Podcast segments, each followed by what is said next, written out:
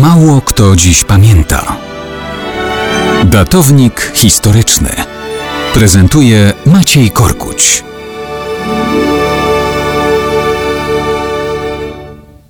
Mało kto dziś pamięta, że może 26 listopada, a może w inny dzień roku urodził się Han Bułgarów Krum, zwany Krumem Strasznym lub Krumem Zwycięzcą. Tak naprawdę nigdzie nie zapisano daty jego narodzin, więc nie mamy nie tylko dnia i miesiąca, ale nawet roku. Wiemy, że musiało to być gdzieś w drugiej połowie IX wieku.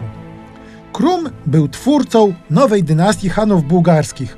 On sam był jeszcze jednym z koczowniczych protobułgarów, czyli ludu spokrewnionego z tureckimi Hunami, ale władzę sprawował w Bułgarii zamieszkanej przez ludność słowiańską nad Dunajem. To też już nawet dwór Kruma był w znacznym stopniu słowiański, a świadczy o tym chociażby to, że jego osobistym posłem do cesarza Bizancjum był człowiek o bliskim uchu słowiańskiemu imieniu Dragomir. Armia zresztą też składała się ze Słowian i słowiańskich dowódców. Krum był prawodawcą, surowym, ale i sprawiedliwym, który swoje zarządzenia kazał spisać. Słysząc o tym, że niesprawiedliwość i krzywoprzysięstwo legło u podstaw klęski państwa Awarów po sąsiedzku, Krum ustanowił swoje klarowne przepisy prawa. Opisywała to księga Suda z X wieku. Pisano tam tak. Jeśli ktoś oskarży kogoś, to nie należy dawać wiary oskarżeniom, dopóki sprawca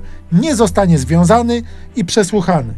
Jeśli się okaże, że oskarżyciel kłamał, to on jako oszczerca poniesie śmierć.